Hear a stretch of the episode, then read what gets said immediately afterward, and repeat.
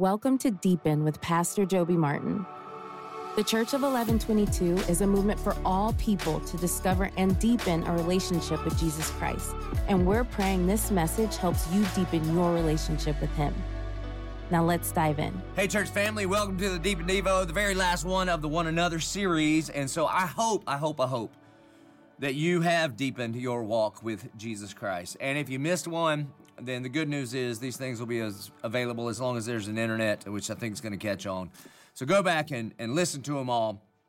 But today, on our last One Another, the Bible says in Colossians 3:13, forgive one another.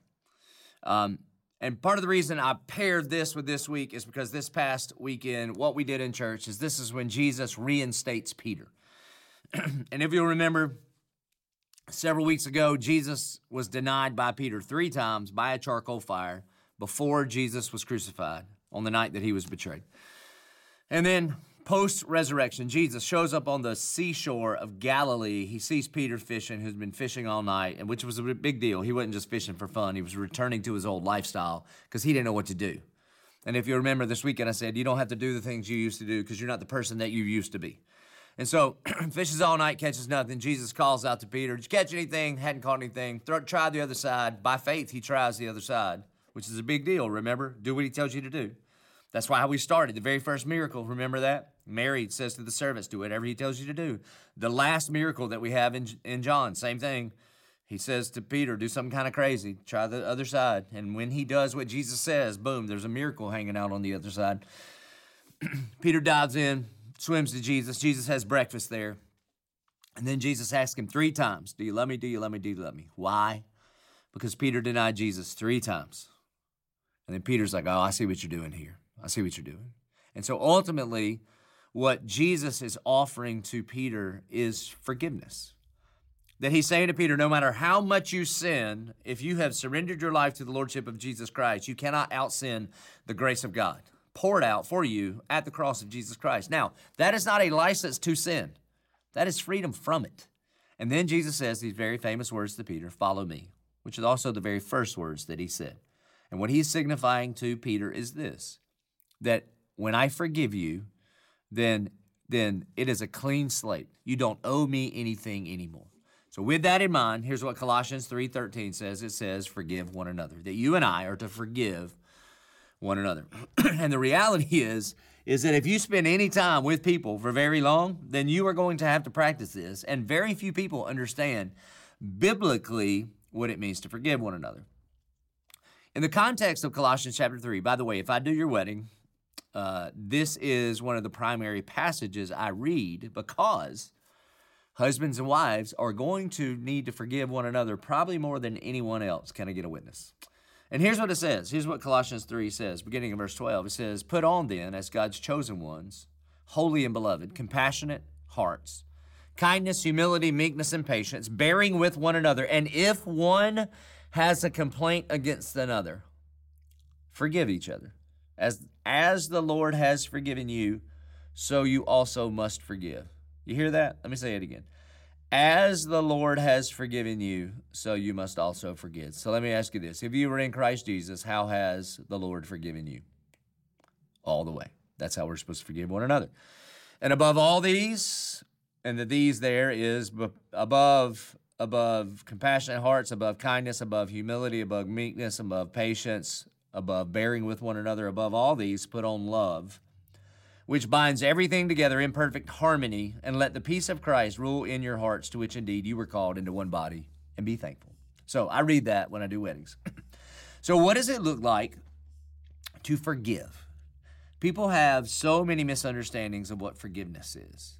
And a part of the reason people don't actually forgive, but they think they do, is because they think that forgiveness is a feeling, but forgiveness is not a feeling. Forgiveness is a decision.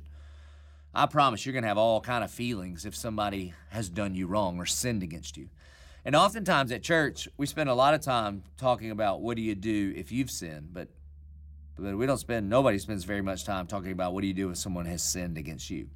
Now, I try to teach on this as much as I can, but if you go to Matthew chapter 18, what Jesus does is he walks through step by step what the process of making the decision to forgive somebody is. So it's kind of a lot, so I'll try to go fast. Matthew 18:15 says this, "If your brother sins against you, go and tell him his fault, between you and him alone." Now let's just stop right there. First of all, you have to determine if the person that has sinned against you, is it your brother or not?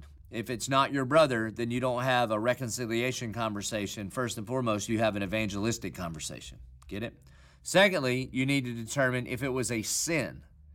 Because sometimes what happens is somebody hurts your feeling, but they didn't sin against you, or somebody has a different opinion than you do, but that's not a sin, or somebody has bumped up against your personal preferences, but that's not a sin. But if it is a sin, then you talk to that person, you don't talk about that person. That's right. If every single believer just did that, we would be the most radical human beings to ever live on the face of the planet. And so what Jesus is saying is, if somebody sins against you, then you go tell them that person. Now, I will say there are some circumstances where this will not immediately apply. And let me just be frank. If you have been abused, you do not go one-on-one with your abuser. If it was a physical abuse or sexual abuse or whatever it is, the Bible nowhere says that you need to put yourself in a place to be abused again. That's not what he's talking about. But if it's just regular old relational friction and fracture, if somebody has sinned against you, you go and you talk to them directly, and if he listens to you, you've gained your brother. So the whole goal of forgiveness is reconciliation. But if he doesn't listen, take one or two others along with you, that every charge may be established by the evidence of two or three witnesses. Now, this does not mean that you gang up on somebody. This does not mean that you just surprise and bring your whole disciple group. What this means is that you bring, if you can't reconcile, the two of you, you bring an objective third-party wise counsel that can kind of help navigate and referee the situation. And when you do that, you need to be just as open to see where you may have wronged this other person too.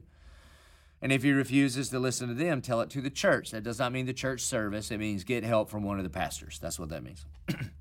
And if he refuses to listen even to the church, let him be to you as a Gentile and a tax collector. Now, real quick, some churches kick people out of the church based on this verse. I think what this verse means is look how Jesus treated the Gentile and the tax collector. He rolled out the red carpet for him. And he says, "Truly I say to you, whatever you bind on earth shall be bound in heaven, and whatever you loose on earth shall be loosed in heaven. Again, I say to you, if two of you agree on earth about anything they ask, it will be done for them by my Father in heaven." Now, what those two verses mean is what you are doing is of eternal significance, and when two people get together to try to share and reconcile a relationship through forgiveness, then God himself gets involved in that, and he cannot wait to answer that prayer. For where two or three are gathered in my name, there I am among them. Now, this is the teaching that Peter receives from Jesus, and so Peter has some questions. And in verse 21, the Bible says that Peter came up and said to him, "Lord, how often will my brother sin against me and I forgive him? As many as 7 times?" And Peter thought he was a stud when he said this, because the Old Testament does not require forgiveness. It requires eye for eye and tooth for tooth. That's called retribution.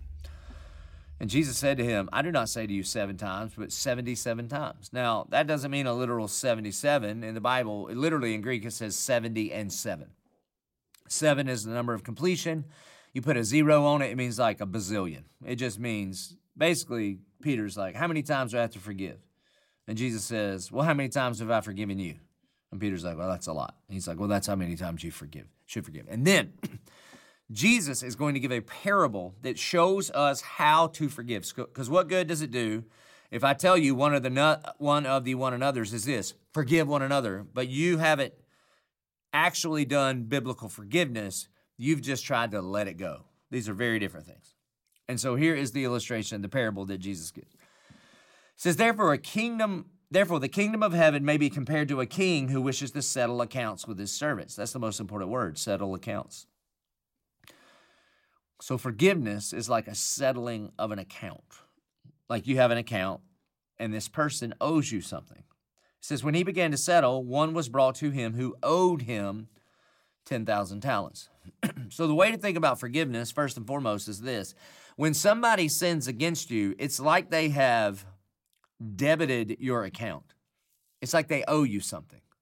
Like they lied about you and they stole from you your reputation, or they divorced you and they stole from you that promise that was made, or, you know, they stole money from you and they literally owe you money, that kind of thing. That's how you need to think about it. This is how Jesus sets it up.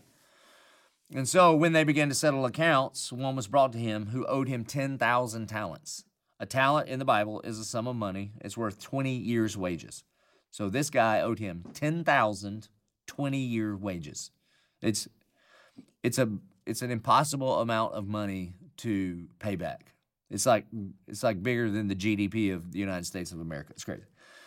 So everybody hearing this understands that, wow, this king is going to settle accounts with a servant that owes him more than he could ever pay.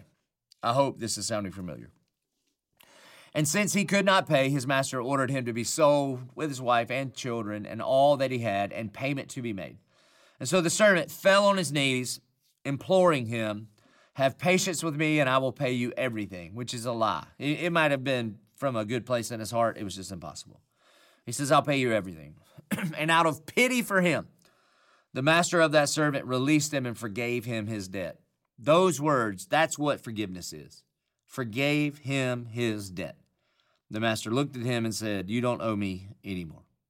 But when that same servant went out, he found one of his fellow servants who owed him 100 denarii, maybe a few $1,000s, like a couple months' wages. And seizing him, he began to choke him and say, "Pay what you owe." And so his fellow servant fell down and pleaded with him and said, "Have patience with me, and I will pay you." And he refused, and he went and he put him in prison until he should pay the debt. You don't make any money in prison. You can't pay the debt. And when his fellow servants saw what had taken place, they were greatly distressed. Why were they distressed? They looked at this and they thought, well, this doesn't make any sense at all. You were just forgiven of so much. Why could you not forgive that guy of so little? You owed the king so much, and he forgave you of so much. How could you then not forgive this person of so little? I hope things are clicking for you there. And they were greatly distressed, and they went and they reported to their master all that had taken place. And then his master summoned him and said to him, "You wicked servant, I forgave you all that debt because you pleaded with me, and you should have mercy on your fellow servant as I had mercy on you." And in his anger, his master delivered him to the jailers until he should pay all his debt, which is never. So also my heavenly Father will do to every one of you if you do not forgive your brother from your heart. Short speak. What Matthew is saying here is if you don't forgive your brother, you're going to hell. That's what he says. Why? Because what he's saying is there's no possible way you could have received the forgiveness of Jesus completely and withhold forgiveness to somebody for somebody else. That's what he's saying. What he's saying is you don't know Jesus. Now, how do you forgive? How do you settle accounts? It's very simple, and it'll be the hardest thing you ever do in your life. Number one, you identify who has sinned against you. For some of you, that's easy because you know who it is. It's your ex or it's your old boss or whoever it is. And I would encourage you to get out a piece of paper and write their name down. You're settling accounts with that person. Secondly, what did they take from you? And this is not like a one-word answer, okay? Part of the reason that Christians aren't very good at forgiving is because they misunderstand what forgiveness is, and they say things like, well, we just need to forgive and forget. No. You need to forgive and remember that you forgave. And if you just say, you know what, that was a long time ago, I'm just going to get over it. You get over the flu. You don't get over being sinned against. There's a wound there. There's a debt there. And if you just keep ignoring it, like I don't know if you've ever had like an unpaid credit card bill or an unpaid bill. Ignore an unpaid bill long enough, and what happens? It just goes away, right? Eventually, they just quit calling. Nope. It gets bigger and bigger and bigger and bigger and bigger to the point where it ruins and runs your whole life. That's what unforgiveness does. Identify the person. Identify the debt that they owe you, what they took from you. I would be specific. I would write this down. I would write down the feelings associated with these things. And then what you have when you do this is you will be holding in your hand a debt ledger. And you will say, this is what that person owes me. And in that moment, you have a choice. In that moment, you can either hold on to that. And there's a lot of reasons people hold on to that debt ledger. One, it's because it excuses their bad behavior. It excuses their crappy attitude. It excuses their anger issue. Another reason is because they think that person will get away as if you're the great judge. But it will kill you. It will. Unforgiveness will lead to bitterness. It will close off your heart to relationships and to God. So one, you could hold on to the debt ledger, or you could do what Jesus says and cancel the debt. Cancel the debt. Again, you don't forgive and forget. You forgive and remember that you have canceled that debt. You say out loud, canceled, paid in full. Because Jesus canceled all of my debt, I canceled this debt. Do they owe me this? They used to, but not anymore. You don't owe me anything anymore. And then I would encourage you to do something to remember that day that you canceled the debt. You could burn the debt ledger. You could bury it. You could, do something, okay? But cancel the debt. And then years later, if this person was convicted by the Holy Spirit of their sin against you, and years later they came up to you and they fell on their face and they were like, whoa, I am so sorry. I owe you an apology. Then you would go, no, get up. You don't owe me anything because I have canceled the debt. Church of 1122, because the King has canceled all of our debt, may we cancel anyone's debt that they owe us.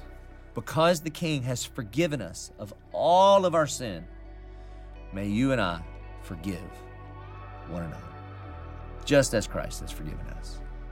Just like Jesus sitting by that charcoal fire eating fish with Peter says, for every time you denied me, Peter, do you love me? Do you love me? Do you love me? And so for whoever has sinned against you, because of God's great love for you, may we forgive one another. Let's pray. Dear Father in heaven, Lord, we thank you for your forgiveness.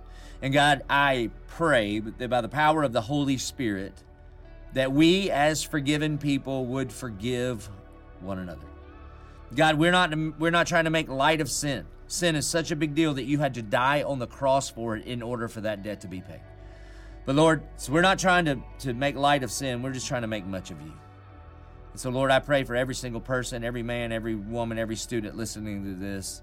If there is someone that they've been holding a grudge against or had a misunderstanding about what forgiveness is, God, may we forgive one another. We pray it in Jesus' name. Amen. Thank you for joining us for Deepen with Pastor Joby Martin. If you're looking for additional resources to help you further deepen your relationship with Jesus Christ, visit coe22.com/resources. We're praying this message you heard today helps you experience God in a unique and fresh way. And as always, be free.